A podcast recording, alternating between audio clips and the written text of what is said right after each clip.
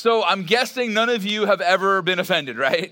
Now, there's millions of reasons that we get offended. There's all kinds of things that happen in our lives. And unfortunately, even Christians offend one another, don't we? Even people who should be the most unoffendable and the most unoffending still sometimes wrestle with this stuff. And so I don't know about you, but I've got about 10,000 stories about times when I've been offended by something. And I think back to when my wife and I were first announcing that we were pregnant. We were so excited to be having our first child. And we got up. I was the youth pastor at the time. We got up in front of the youth group. We told our youth group kids. They were all so excited and happy and amazed, except there was this one family. And this one family, after we made the announcement, came up to us and basically said, we don't think that this is the right time. And I was like, I don't really know you got a voice in that or not, right? And they're like, we think you really should continue to just look at the youth group kids like they're your own kids, like God's given you these children. And I'm like, I don't think that's how it works, all right? But we were just so upset that in this moment of excitement when people should have been celebrating with us, that's what happened. A few months ago, actually probably about a year ago, you guys remember at the school down the street when we were still meeting in the building there, we did the Worship Revolution series. We had the stage in the middle of the room and we had all the chairs around the stage. It was like our super kind of tight, close-knit environment. And as I'm sitting there and I'm getting ready to continue my message, all of a sudden this guy walks to the front row and he's got a paper bag. And he opens up the paper bag and inside that is a burrito. And he takes the burrito out and he proceeds to eat the entire burrito during my message. Now, I wasn't offended he brought a burrito. I was offended he didn't give me some. Like, there was no offer for a bite or anything, right?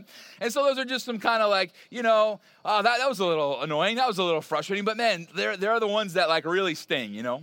Like, I've been told so many different things over the years as a pastor. I mean, one of the things that has been said a few times is, Doug, you're so easily replaceable as the pastor of this church. Now, listen, that is a true statement. It really is. Like, God can snap his fingers and bring somebody else in a second and may do a way better job than I'm doing. But it doesn't feel great to hear that. And it's easy to be offended at something like that. And I know you have probably a bunch of different stories about different times you were offended as well. And we're going to talk in this series about what it would look like to become unoffendable. And this is really important. If you miss this, you miss a lot. In this series, these next 3 weeks, as I use this phrase, offense, offendable, unoffendable, here's what I'm talking about. When I talk about becoming unoffendable, I'm not saying that feeling you get when your blood starts to boil when someone hurts you or does something or says something stupid, I'm not talking about that initial feeling, okay? Because I don't know that will ever go away. I'm more talking about what happens after that feeling. Because what so often happens is we become offended and our blood does boil, and next thing we know, we're hanging on to that offense, and it turns into anger and hate and revenge and all kinds of stuff. And I'm talking about that. Now, as we kind of change our mindset in this series, I think we will actually get better at handling the initial offense. But my heart really is, and I think God's heart really is, to deal with the aftermath of the initial offense. It's the anger, it's the unforgiveness. And here and now, man, we need to hear this message so much. I believe we are more easily offended now than ever before. When I was a kid, it just felt like people were a little tougher, like everybody's skin was a little bit thicker. And it feels like everybody is almost looking for a reason right now to get offended. But along with that, I would say this. I think the stakes are higher. I think the things that are bringing division and offense to people are kind of much bigger than the things that happened back in the day. Like, let me tell you a couple of the things that I experienced as a kid. This is embarrassing to say, but here are some of the things that divided Christians when I was a kid. Number one, drums. Drums were of the devil when I was a kid in church, right? Like, the organ was God's instrument, and I was a drummer, so I don't know what that said about me, but man, drums were the devil, and anybody that played the drums was... right? And so that divided churches. Then this one blows my mind, especially Pat announced small groups are kicking off for us this week, community groups. I don't know how this happened, but like in the late 80s, early 90s, a bunch of churches said, you know what? We're going to introduce small groups into our church and we're going to get into each other's lives and do life together. And that like split a bunch of churches. I don't get how that happened, but that was something people got offended over for this reason or that. Then, of course, you had your good old arguments about predestination or free will, about end times. That was a big one. Then eventually, mid-2000s, you had lights coming in the room and fog and bands and projection screens, and everybody got freaked out about that. And so there's been so many different things, but I feel like the stakes are so much higher right now because the stuff that we're, wrestling with is like here and now. It's got teeth. You can feel it. You can sense it. Not only is this stuff dividing the church, this is important, it's dividing the world too. And that's why I think what we're going through right now is so heavy. Like I said, you can feel it, man. If you're not a follower of Jesus and you're here today, it's awesome you're here. You are always welcome here. We're so glad you're here. But I'm going to say something. Even though you're not a follower of Jesus, you can sense the tension in the world right now. You sense it at home. You sense it at school and work. You feel the same thing I'm talking about tonight, this division, right?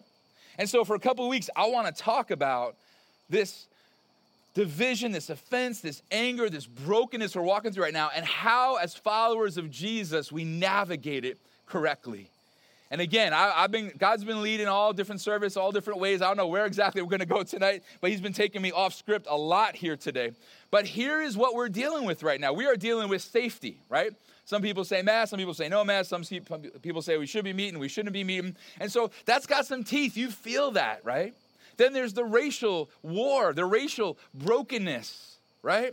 There's trying to work with and walk alongside our black brothers and sisters, relate to what they're feeling, walk along with and work with cops. We got two shot last night in the hospital right now. Like there's so much brokenness going on. And I think we all love people who are officers, and we all love people who are black brothers and sisters, and like, how do we bring them together? And there are people here tonight that are like, hey, I'm for both. And there's others saying, I'm not for them, but I am for them. And there's just all this brokenness. How do we navigate it? And then on top of that, we got an election coming up. And so the politics, oh my gosh, I think we're all dreading November 3rd. Like, what's life gonna look like around then? And so, man, this stuff has teeth, right? We are feeling the stuff that is offending us. And so I want to talk for a few weeks about how we navigate it. And I got to warn you, I've been emotional today. I've been laughing. I've been crying up here. There's just so much that we feel in this. And I just feel like as the church, guys, we have such an opportunity to make an impact right now. And so I hope you will help me out today and walk with me and kind of lean into what I think God's wanting to do today, because this is just so important. And before I get any further, there's a couple things I got to say. First off, I want to make something clear. I'm not trying to send you a hidden message. Like, if you are here and you're knowing like, oh man, maybe I hurt Doug recently. Maybe he's trying to send me a hidden message and he's angry about X, Y, or Z. Like, I'm not, okay? I didn't print out your picture and put it next to my computer as inspiration for this message, all right?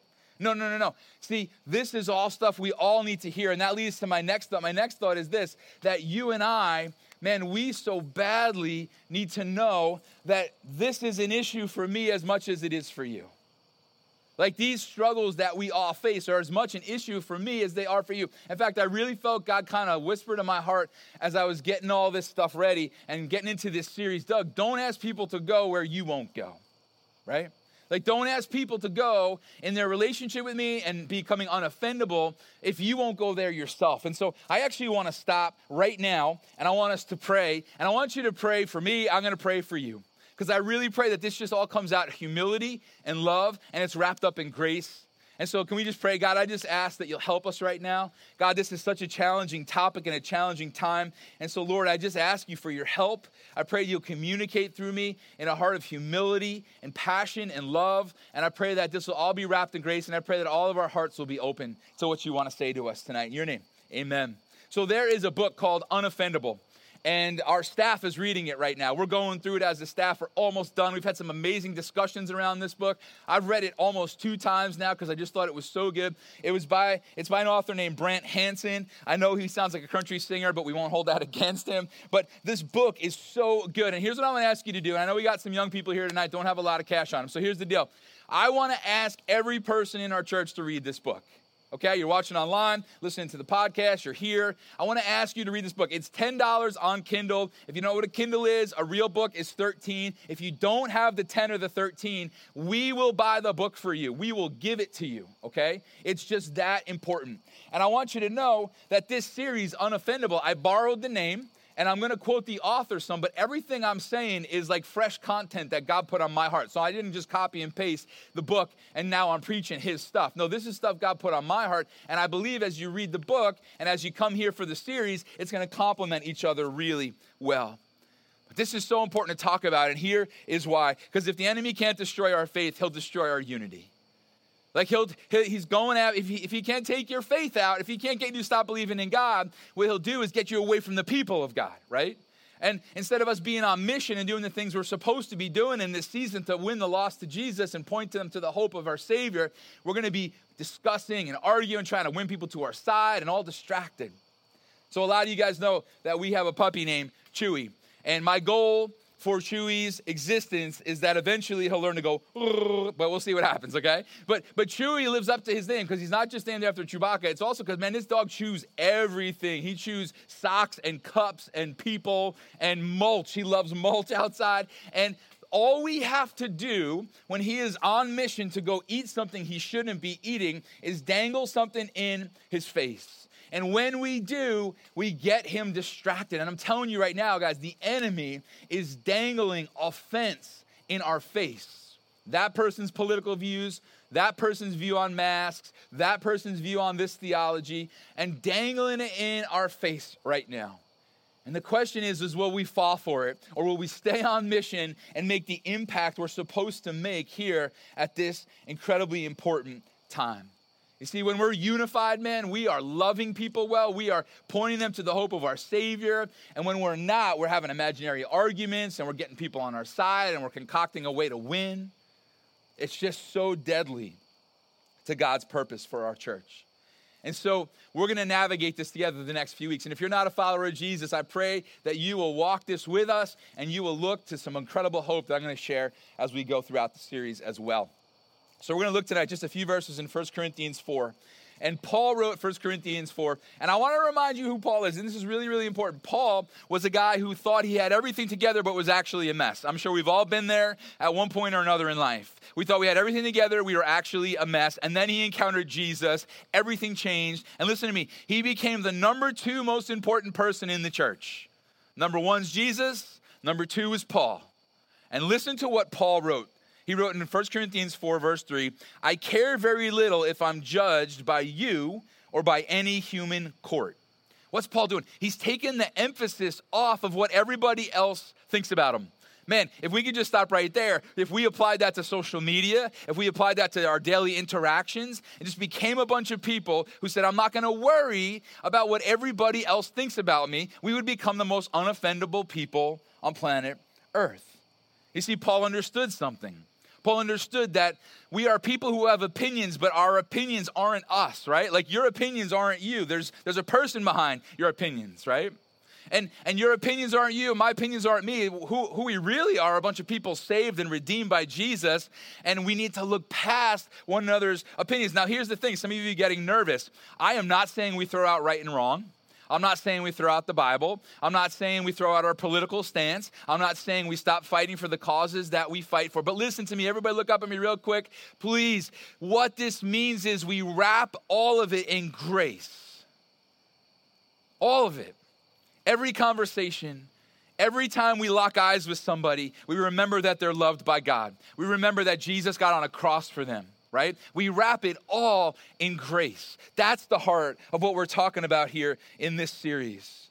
So Paul says, I you can judge me, not, whatever. I'm just going to tell you, I'm not really worried about what you're going to judge or not judge. And then he goes on. He says, indeed, I don't even judge myself. Paul says, I'm even careful about how I think about myself because he knows the truth is he could be way off about his own motivation.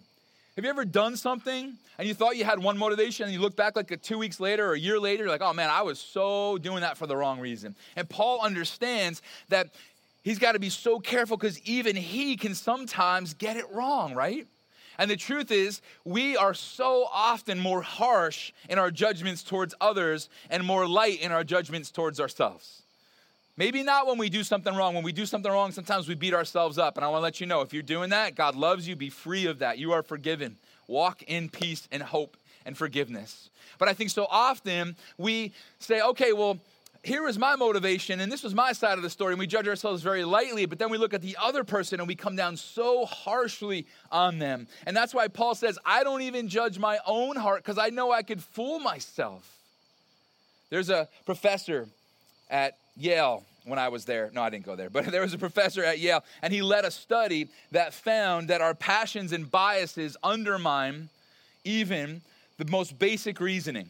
He did this study where there was a bunch of math word problems. They got a bunch of mathematicians together, right? And I was not in the room for that one. They got all the mathematicians together who were great at math, and they said, all right, solve this problem. And the most brilliant math minds could not solve problems, or at least struggled to solve problems, when the obvious word answer contradicted their political belief. They just couldn't imagine, wait, how could this be the right answer? This goes against what I believe. And so we have to understand what Paul's saying here, that sometimes we fool ourselves. And so for me to come out and judge somebody, make a final judgment call and say, I am 100% right, you are 100% wrong, there's no conversation, there's no grace, man, that is exactly the opposite of what the world needs right now. That's the exact opposite of what the people of God need to be right now. He goes on in verse 4, he says, my conscience is clear, but that doesn't make me innocent. So he's saying, you know what? To the best of my knowledge, I am honoring Jesus with my life. I'm doing my best to live for him, but I know something. I don't know everything. I know something. I don't know everything. I know something that I don't know everything. And there are things I might not even see in myself right now. He doesn't know his actual motivations. He doesn't know the other person's motivations. He doesn't know their backstory. He doesn't know what they've walked through, what they think. And guys, this is why I keep bringing this up, whether it's here or on social media. We have got to be having conversations with people. That's how we find out backstory. That's how we learn what somebody else is feeling. I said before, and I didn't plan on bringing any of this stuff with our black brothers and sisters and the cops and race, and I didn't really plan on addressing all this tonight, but it kind of third service here, God's leading, all right? And I think what we've got to do is sit. I have sat with cops and said, just tell me stories. Help me understand where you're at. And guys, the things they've said have broken my heart for what they are feeling right now. That their hearts are broken for what's happening. Their hearts are broken for the things taking place in our nation. And I've sat with black brothers and sisters and the same thing. I've been on phone conversations. We've talked, how are things going? What are you feeling? What have you been through? What have you experienced? Because I don't experience that. This is why we've got to just bring our judgments down right now, wrap everything in grace and say, what are you feeling? What have you been through? I need to hear, because then my heart can ache along with you. Whatever side of this you're on, we got to come together as we talk and communicate. Because Paul here is saying, I don't know everything. My conscience is clear, but I'm not going to judge myself, just let myself off the hook, because there are some things going on deep inside I might not even know are going on. And then he goes on, he says, it is the Lord who judges me. Imagine living like that. Paul says, there's one voice I'm living for. And it's Jesus. And you can say what you want to say, but I'm going to live for Jesus. I'm going to keep on listening to the Lord. Now, again, some of you guys are upset right now. You're like, I don't like this stuff. It feels like we're throwing out right and wrong. It feels like we're throwing out our political stance or whatever that might be for you. No, that's not what I'm saying. We're going to talk about it. Just stick with me. He goes on in verse 5. He says, therefore, judge nothing before the appointed time. You and I, well, let me just take you out of the equation. I am very quick to make judgments, right?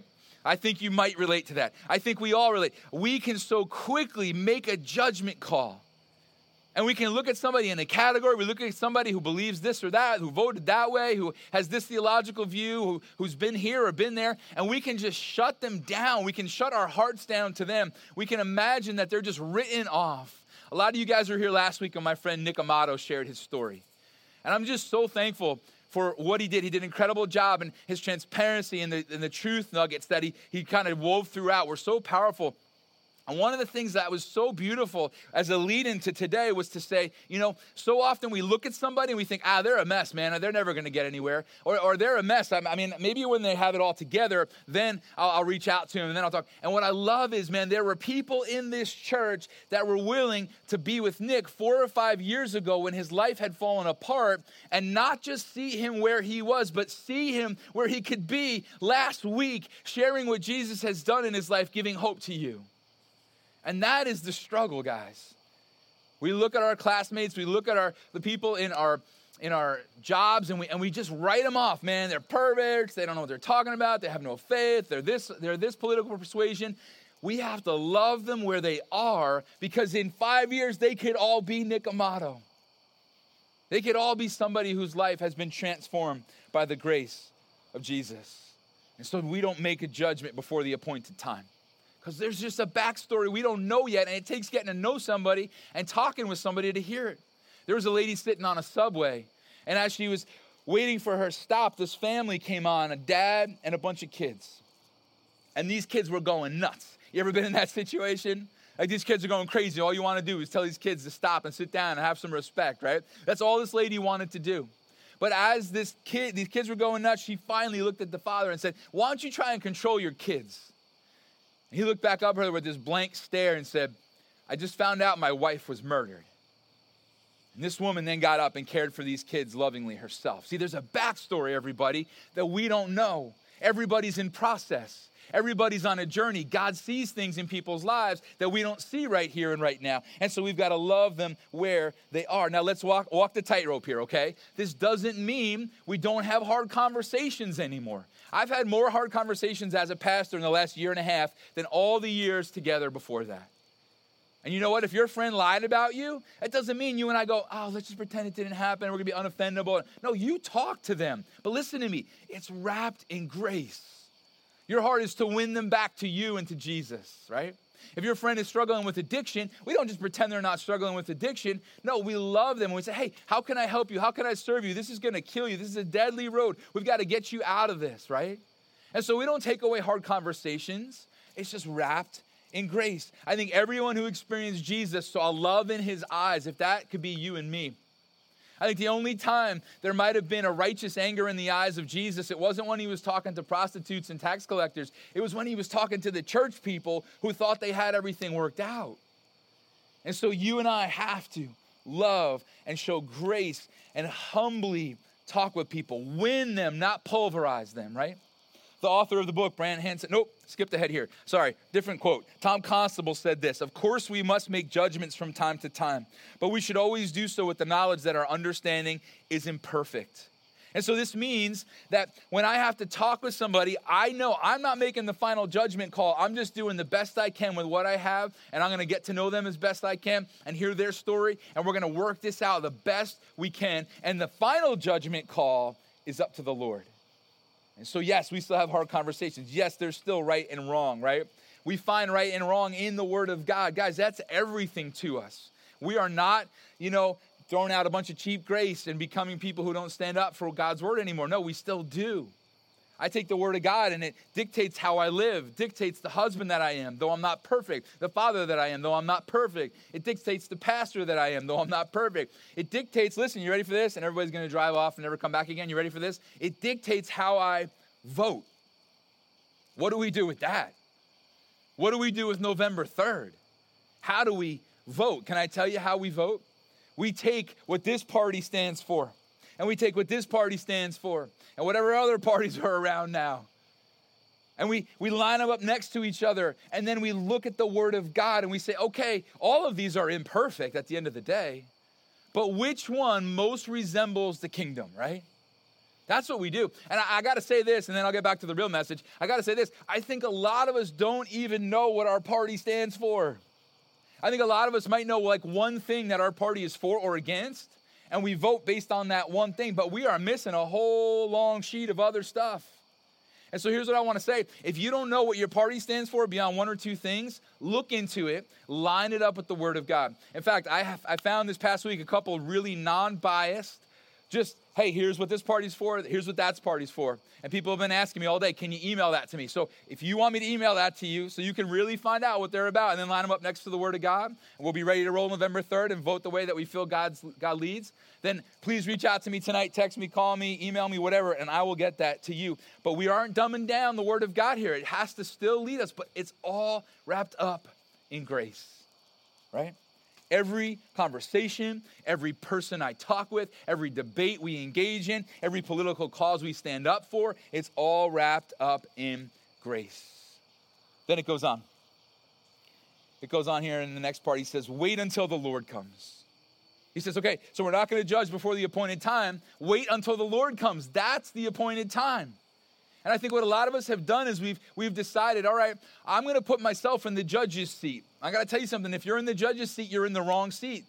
The Lord is the judge. The Lord sits in that seat. You and I do not. We have to make judgment calls here and there. We have to, be able to navigate relationships and protect our families and figure out how to best lead ourselves and others that we love through life. I got to do this as a pastor for you guys. I got to try and help make sure I'm leading you the right way, pointing you the right way. I take that so seriously. Kelly and I fast and we pray and we weep and we lose sleep and because we want to make sure we're leading you the right way. So we do that, but it's got to all be done in humility, knowing that the Lord is the ultimate judge. And then he goes on, he says, he will bring to light what is hidden in darkness and will expose the motives of the heart. Guys, look, everybody look up at me again, just in case I lost you in the last few minutes. I know we're kind of going a lot tonight, but look back up at me, all right? God is gonna expose the motives of our heart one day, but I have to tell you something because that sounds a little scary. The very next part of the verse says this, at that time, each will receive their praise from God. Everybody look up at me. Each will receive their praise from God. Did you just hear that? Think about this with me, please, right? And then if you want to tune out the rest of it, that's up to you. But look at me right now. The one person who can judge you and me rightly, the one person who has the absolute right to judge you and I is God. And when he judges us, Paul just told us that he will give us praise. That means when I stand before God and the motives of my heart are brought out, God's going to put his arm around me. This brings tears to my eyes, guys. God's going to put his arm around me. And he's going to say, Doug, I want to praise you for what you did here. I want to tell you about what you did there. You were a blessing in this way. You got that right. I saw when you did this and nobody else saw. He's going to do that for you too. Guys, the one person who has the right to judge is putting his arm around us and praising us for things after he exposes the motives of our hearts. What does that mean for us? That means that when you and I have a conversation with people we disagree with, at the end of it, we got to put our arm around them and say, I want to praise you for this or that. I see good in this or that. Maybe we believe 100% differently on politics or on this issue of theology, but at the end of the day, I'm going to do what Jesus does for me, and I'm going to wrap this all in grace, and I'm going to praise you. I'll tell you what, guys, people will be falling off their seats. Brant Hansen, the author of this book, says, God knows others' private motives. We don't. God knows our private motives. We don't. We think we can judge others' motives. We're wrong. Think about how taking this to heart could deflate our own anger even before it takes hold. Unoffendable. Paul says, I'm going to hold off final judgment. I'm going to let the Lord do that, both for me and for them. And I'm going to trust that he knows what he's doing. Now, here's what I want to do. I'm going to give you a bottom line. But some of you guys are going, but Doug, I have more questions. I have some objections. This is making me feel a little uncomfortable. Well, I'm going to give us a few detailed little tips here in just a minute. But remember, this is part one of a three-part series. I'm hoping my voice is going to make it through the whole series because I'm a little worked up. Part one of a three-part message. I'd love to talk with you. You have questions, objections, and read the book. We will buy it for you if you can't afford it yourself. But here's what I want you to see today. And there's one word in this that's so important. It's the word choose. Choose. Here's the bottom line for tonight. I will choose to be unoffendable because God alone sees all.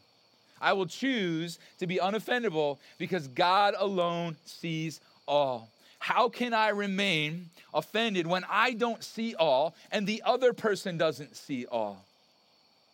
How can I allow my offense to grow into anger and hate and revenge if the other person is broken and I'm broken too? And God's working on all of us. Now listen to me.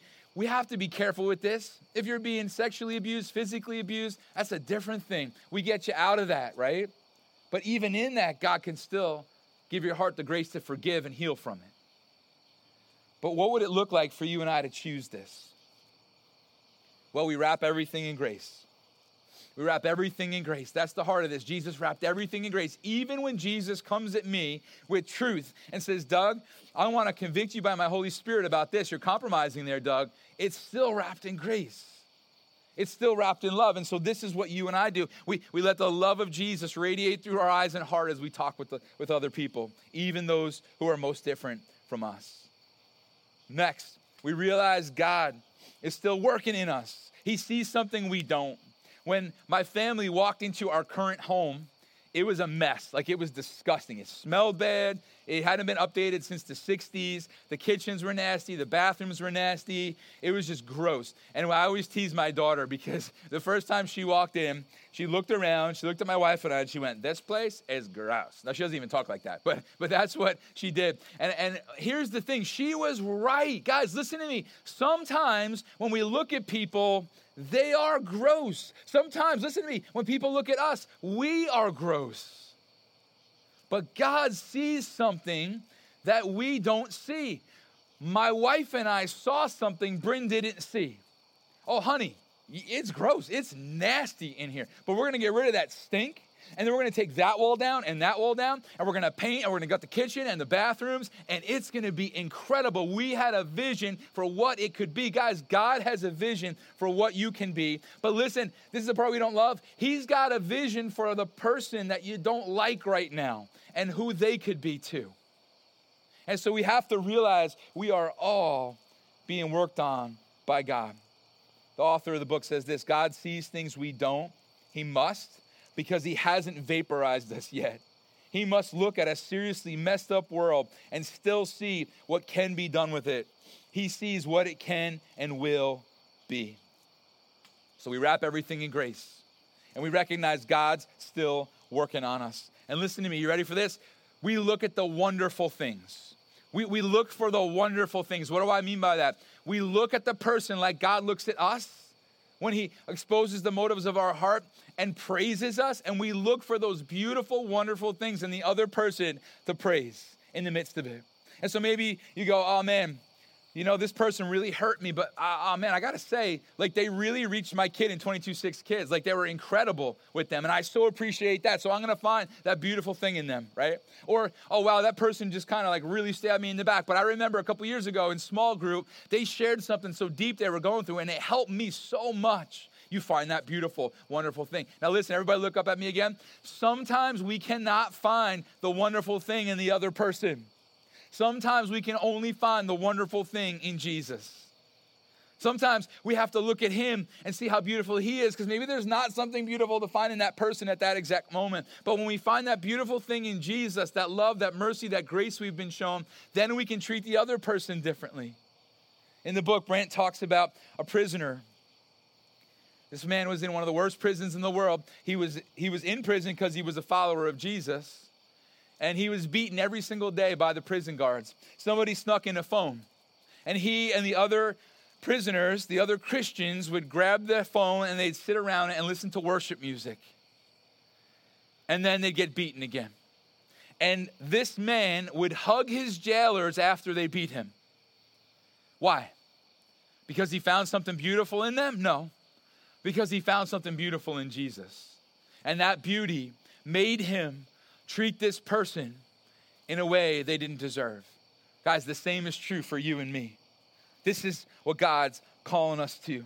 And so we wrap everything in grace. We remember everybody's in process. God's still working on us all. We look for the beautiful things, and that leads us to being able to choose to be unoffendable. Maybe you didn't realize this was an option. I got to tell you something. You choose to be unoffended all the time. So do I. I told you about my dog, Chewy. Can I tell you about something? He poops on my floor. It's not okay, everybody. If you did that, I wouldn't be all right with it. But you know what? I've chosen to be unoffended by it while he's training, while we're trying to get him to go outside, right? I just chosen to not let it bother me. Have you ever walked with somebody through a tragedy? And as you're walking with them, they say something to you and it really hurt you. And you just stop and you say, "Wait a minute, that's not them talking, that's the pain." You just chose to be unoffended. And so you and I have a choice. Because of what Jesus has done for us, we can choose to be unoffended. The author of the book is also a radio host. And as he kind of goes throughout his show, he'll, have to do the weather like a normal, radio person will. And this one time he gave the weather. And he said, "Hey, it's going to be warmer than normal, warmer than it's supposed to be. It's usually 72. It's going to be 82 today." And instantly the phone rang. And it was one of the people listening, and they said, "I'm really disappointed to hear you say it's going to be warmer than it's supposed to be, because God ordains the weather, and it's not going to be warmer than it's supposed to be. It's going to be exactly what he wants it to be." Oh, my gosh. So exhausting. And Brant says, "I could be so easily offended at that." And he went on and on. He brought all these other silly, ridiculous things that people call and complain about. And he said this. It's enough to make someone quit unless we just decide to quit being offended. It's a decision we have.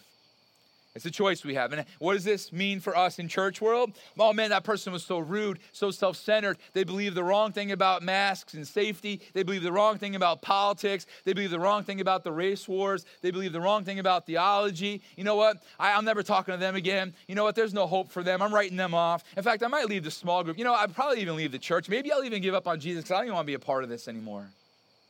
Or we choose to be unoffended. We choose to wrap everything in grace. We choose to recognize that we're all in process, including the other person. That person I'm locking eyes with right now, Jesus died for them too. And then now there's a love in my eyes. There's a compassion in my heart. Guys, I gotta tell you something. I love you guys. Like my wife and I want you to know we carry you guys with us. We carry the burdens you feel. We carry the burdens that weigh you down. We carry the things you're going through. We mourn with our officers in the church who are going through what they're going through. We mourn with our black brothers and sisters in the church who are going what they're going through right now. We are trying to be sensitive to everybody's, convictions about safety and all this stuff we're going through right now. We're trying to, just love on everybody, even though we might come from political different, backgrounds and mindsets and all that. And we're going to unite around Jesus and just remember that we're all in process. And that love is truly the answer right now. And we've got to choose to be unoffended. And so if you're a follower of Jesus, that's my prayer for you and I as we kick off this series. That we'd say, okay, God alone sees all. I'm going to humble myself. That's what this is all about. I'm going to humble myself. I'm going to wrap everything in grace. I'm going to be able to, at the end of the conversation or the beginning of the conversation, praise the person that I'm at odds with. And I'm going to be able to say to them, this is good about you. And this is pure about your heart. And this is a great point that you made. And there's this love. And I'm telling you guys, love is what wins, right? I'm telling you, the rules of God, they're necessary, but they didn't win you to salvation. It was the kindness of God that leads to repentance, as the scripture says. And so we've got to lead with that. Oh, we'll stand up for the truth. It's okay to have a political party and a cause, but it's all got to be wrapped in grace. If you're not a follower of Jesus, you've heard a lot about grace tonight, forgiveness, love, mercy, a Savior who came. Jesus loves you so much. He died on the cross and then he rose back from the dead to make you his. If you want to put your trust in him, I'm going to give you a chance to do that in just a minute. If you're watching online, I'd pray you'd think about doing the same. But if you're not a follower of Jesus, I hope tonight's the night for you to really look to Jesus and say, I need you. I'm desperate for you. Be my Savior. If you're a follower of Jesus this week, what does it look like to wrap it all in grace and to choose to be unoffendable? Let's pray. God, we love you. We humble ourselves. We need you. We're desperate for you, God. It's such a challenging time. And we just look and we ask you for mercy tonight, God. We ask you for grace and strength tonight, Jesus. If you're a follower of Jesus, I want to ask you to pray right now about something that just maybe struck your heart. And maybe there's just an uneasiness in you. Guys, I got to tell you, this isn't easy stuff to hear. The stuff we're talking about tonight is not easily digested because it works against our selfishness and our pride and our desire even to do the right thing and to kind of stand up for what's right. And we got to let God work all that out. And so I want to ask you just to bring that to God now and just have a personal conversation with him. And if you're not a follower of Jesus and you want to put your trust in him, I'd encourage you to pray with me now. Maybe you could just pray something like this if you'd like to. Jesus, thank you for saving me. Thank you for wrapping me up in your grace. I don't deserve it, but I thank you for your grace. I thank you, Jesus, you came and died for me. And I believe tonight I'm putting my faith in this fact that you rose back from the dead to make me yours. Jesus, show me what it looks like to follow you and to live an unoffendable life. Thank you for this mercy. In your name I pray. Amen.